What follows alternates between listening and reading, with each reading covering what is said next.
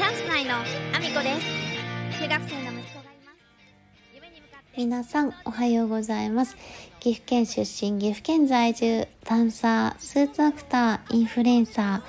ケントマリプロデュースチャンス内のアミコです。おはようございます。本日もアミコさんのお粒の中身をダダ漏れさせていきたいと思います。よろしくお願いします。えー本題に入る前に私の SNS のフォローをよろしくお願いします。えー、Twitter、Instagram、TikTok、 YouTube、note、えーそれから、Voicy と、えースタンド FM、噛んだね。スタンド FM どちらでも、えー放送しております。放送内容は別々のものになりますので、えーぜひぜひ、えーどちらも、えー聞いていただけたら嬉しいです。よろしくお願いします。まあ、そんなこんなで本題に入らせていただきたいと思うんですけども、あのね、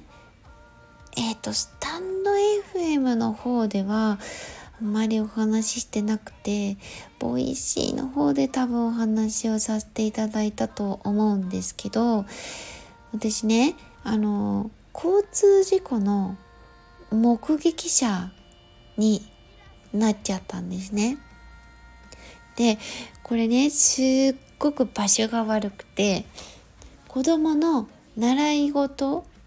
を待ってる間私駐車場であの車に乗った状態で待ちながらもうその中でね作業することはいっぱいあるんでパソコン使って。でそれを作業をしながら待ってた間にあのその駐車場に車が突っ込んできて私唯一の目撃者だったんですよ。すっごい車の通りは多いしあのメインのねあのその街中のすっごいメインの通りなんで車の通りは多いものの目撃者として現場にいたのは私だけだったのであの目撃者唯一の目撃者としてすごくね長時間そこでね現場検証に立ち会うことになっちゃったんですよ。まあ、なんでかっていうとその人をね引いてしまってるんですその、えー、と事故した車がね駐車場に突っ込んでくる時に、えー、と3人の、えー、と親子連れの方が歩いててでそのうちの、えー、と男性のお父さんだけはあの被害に遭わず、えー、と奥さんとその息子さんが、えー、引かれた状態だったんですよね。ですごくあの骨折とかもあるし頭も打ってる状態だったので、えー、と被害に遭われた2人とご家族は、えー、と救急車にすぐ乗ってで結構割とね私がもう目撃者としていたのであの引いた本人も早々に逮捕されてで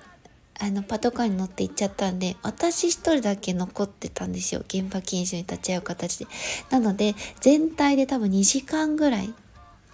たかな。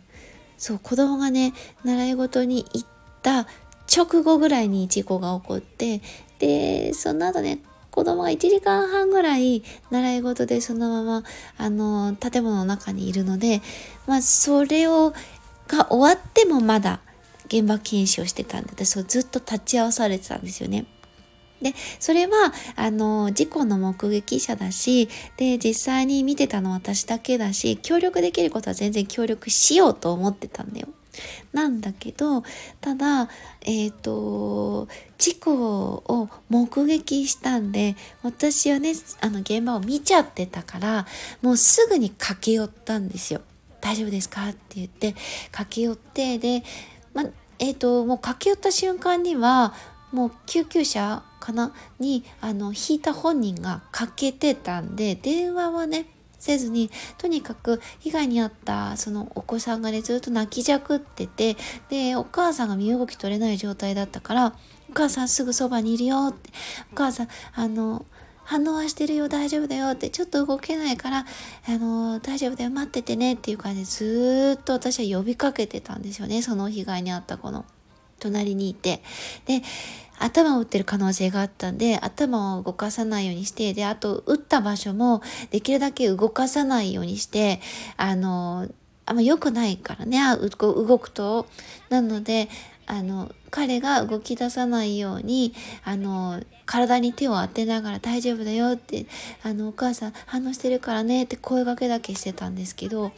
お父さんは現場をきちんと見れてないんですよね。たまたま自分が一番多分前で歩いていて、被害に遭った奥さんと息子さんが当たった瞬間を多分見てないんですよ。本当に私だけが目撃者っていう状態。なので、私がすぐにあの事故に遭って駆け寄ってたことで、私のことをどうもですね、あの同乗者、その引いた車に乗ってた人間だと思い込んであの見てたみたいだったんですよ。ものすごい目でものすごい形相で私のことに睨みつけるしで私自身に対してもすっごい罵声をあの浴びせるというかすごい暴言だったんですよ。かなり。で、もちろんね、奥さんが惹かれてる、お子さんが惹かれてる、当然パニックになるから、もうそれは仕方ないと思ったし、その場で、いや、私は目撃者ですよっていうふうに否定して自分を守るっていうことをするよりも、まずは命前に子供が心配だったし、その惹かれたお母さんのことが心配だったから、自分のことはさておき、とにかくお父さんがパニックなのも当然だから、少しでも何かお手伝いできることがあればと思って隣にいたんですけどすごかったんですよねその言われ方が。で今でもその時のその形相というかすごい睨みつけられたのはやっぱり目に焼き付いてしまっていて。でそれをねたまたま私がこうわーっと言われてるのを見ていたあのご近所の方がいらっしゃってで私に心配して駆け寄ってくれたんですよ私があのその逮捕されたその引いた犯人のあのもういなくなっちゃって一人だったから「あなた同乗者なの?」って最初にあのご近所の方に聞かれて「いえ違います」ってあの事故の現場を目撃したのであの救護に当たるためにそばにいただけなので私自身はただの目撃者ですっていうふうに言ったんですよ。ただでもやっぱすごいあの言われてたけど大丈夫？って心配してくださってであの嫌な思いしたねってでもあのいいことちゃんとしてると思うから自信持ってって言ってすごくなだめてくれたんですよねご近所の方が。で警察官の方にもあのすいませんこの方ただの目撃者なのにかなりねあのその被害に遭われた方から暴言を吐かれていてであの多分同乗者だと思い込まれてたと思うからそれちゃんと訂正してあげてくださいって言ってくださったんですねそのそばにいた方が私のこと見かねて。であのずっと現場にも立ち会わなきゃいけない状態ででそれもね私ちょっとお話ししたんですけど目撃者っていうだけででしかもね距離のある位置から目撃してるんで10メートルぐらい離れた位置から目撃してるのにもかかわらずその引いたね車駐車場に突っ込んできた車のあちこちの角度で私一緒になんか写真撮られて警察官に行ってタイヤ痕の後全部に私そばに立たされて写真撮られたんですよ。でそれ車通りすごい場所。たくさん通ってる。でそれで周りの人たちから見たら私が引いたかのようにしか見えないんですよね。もう他に誰もいないし。だから私引いたやつが現場検証で立ち会って写真撮られてるわしか見れない見られない状態で車がたくさん通ってるところでそれ写真を撮られてでしかもその息子のレッスンがねその終わってもう息子たちは出てきてる状態で次のレッスンの時間帯の人たちも駐車場に入ってきてたんですよ。でその人たちは私がそうやって車のそばで立たされて写真撮られてるところしか見てないから私がやっちゃったようにしか見えないのは駐車場に突っ込んできてるから。で訂正ができないんですよ。その人たちのこと知らないし、時間帯が違うからね。で、息子は私に駆け寄ってきて、その息子と同じ時間帯にレッスンにあった子たちには言ってくれたんですよ。こういう事情で母さん立ち会ってるんだって言ってくれたけど次の時間帯の人には誰も事情を話せない状態。だから私毎週そこで駐車場にいるのにやっちゃった側みたいな感じで見られてるんですよ実は。だからこれねすごい目撃者の人への配慮が足りなさすぎだなってすごく思ってて私が引いたかのように丸見えな状態。私何もしてないのに。で私地方でその活動してるから顔も知られてるんですよねちょこっとは。だから誰か知ってた人は私が引いたんだやっちゃったんだって思ってるかもしれないっていう状態。でその次のレッスンの人たちは同じねあの習い事先だから合同でなんか発表会みたいなものあったら合うんですよ。だから私がやっちゃった人としてあの見られてる可能性があるっていう状態。でこれがすごく問題だなっていうのも今度ね長所を取られるので協力しに行くのでその時に話そうと思ってるんですけどそれ以外にちょっとね話長くなっちゃうんですけどあのそのね暴言を入ったねまあ、被害者の方、まあ、当然ねパニックになったからも仕方ないとは思うんですけど、えーと、数日前ね23日ぐらい前に謝罪をしたいっていう連絡が入ったんですよ。警察を通じてね。あの同乗者だと思い込んで喋ってごめんなさいっていう風であの連絡がね入ってて直接謝罪できないかと。ただでもやっぱりね私としてはやっぱりそういう見られ方をしてしまったこともあるしで暴言を吐かれた時の記憶もねあまりいい記憶としてはやっぱり正直なとこ残ってなくてでやっぱりすごい睨みつけられた顔とかをやっぱフラッシュバックのように思い出してしまうから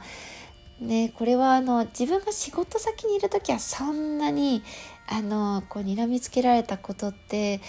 そんなに記憶に残ったりしないんだけどフラッシュバックみたいに残っちゃってるんで謝罪を直接受けるっていうことはやっぱりちょっと正直なとこやっぱきついかなって思ったので警察の方からうまくねあのお気持ちだけで十分ですって伝えといてもらったんですけどもうねあの今度長所を取られるからこのね目撃者に対しての配慮についてちょっと意見をまあねそれで変わるとは思えないけどただ少しでもね配慮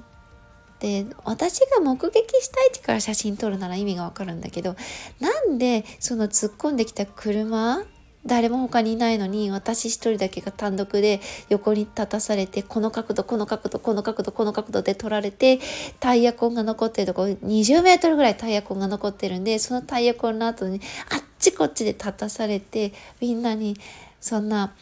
えっ、ー、とね引いた側の人間かのように見られなきゃいけないのかっていうのをすごく疑問に思ったんで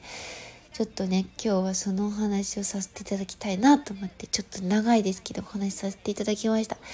まあ、少しでもねこの状況が、まあ、私のね住んでる岐阜県だけじゃなく他の県でもそういう風にやってるんだとしたら大きな問題だと思うんですよねこれって。顔がね、まあ、SNS 上で活動してるというだけでも知ってる人がいるかもしれないしね特に私は地方で活動しててその地方で会ってるしで実際にその合同発表会とかで親として親同士として会う人たちに訂正もできないままでいるっていうことは私としてはちょっとね嫌なのであのこの状況が少しでも変わるように、えー、少しでもね何か自分でできることをやっていけたらなと思っております。まあ、そんなこんなで、えー、皆さん SNS のフォローよろしくお願いします。えー、概要欄に一覧載せてますので、え、Twitter、Instagram、TikTok、YouTube、ノート、えー、それからスタンド FM だけではなく、 Voicy でも放送させていただいてます。放送内容別々のものなので、ぜひぜひ聞いていただけたら嬉しいです。えー、そんなこんなで、今日も一日ご安全にいってらっしゃい。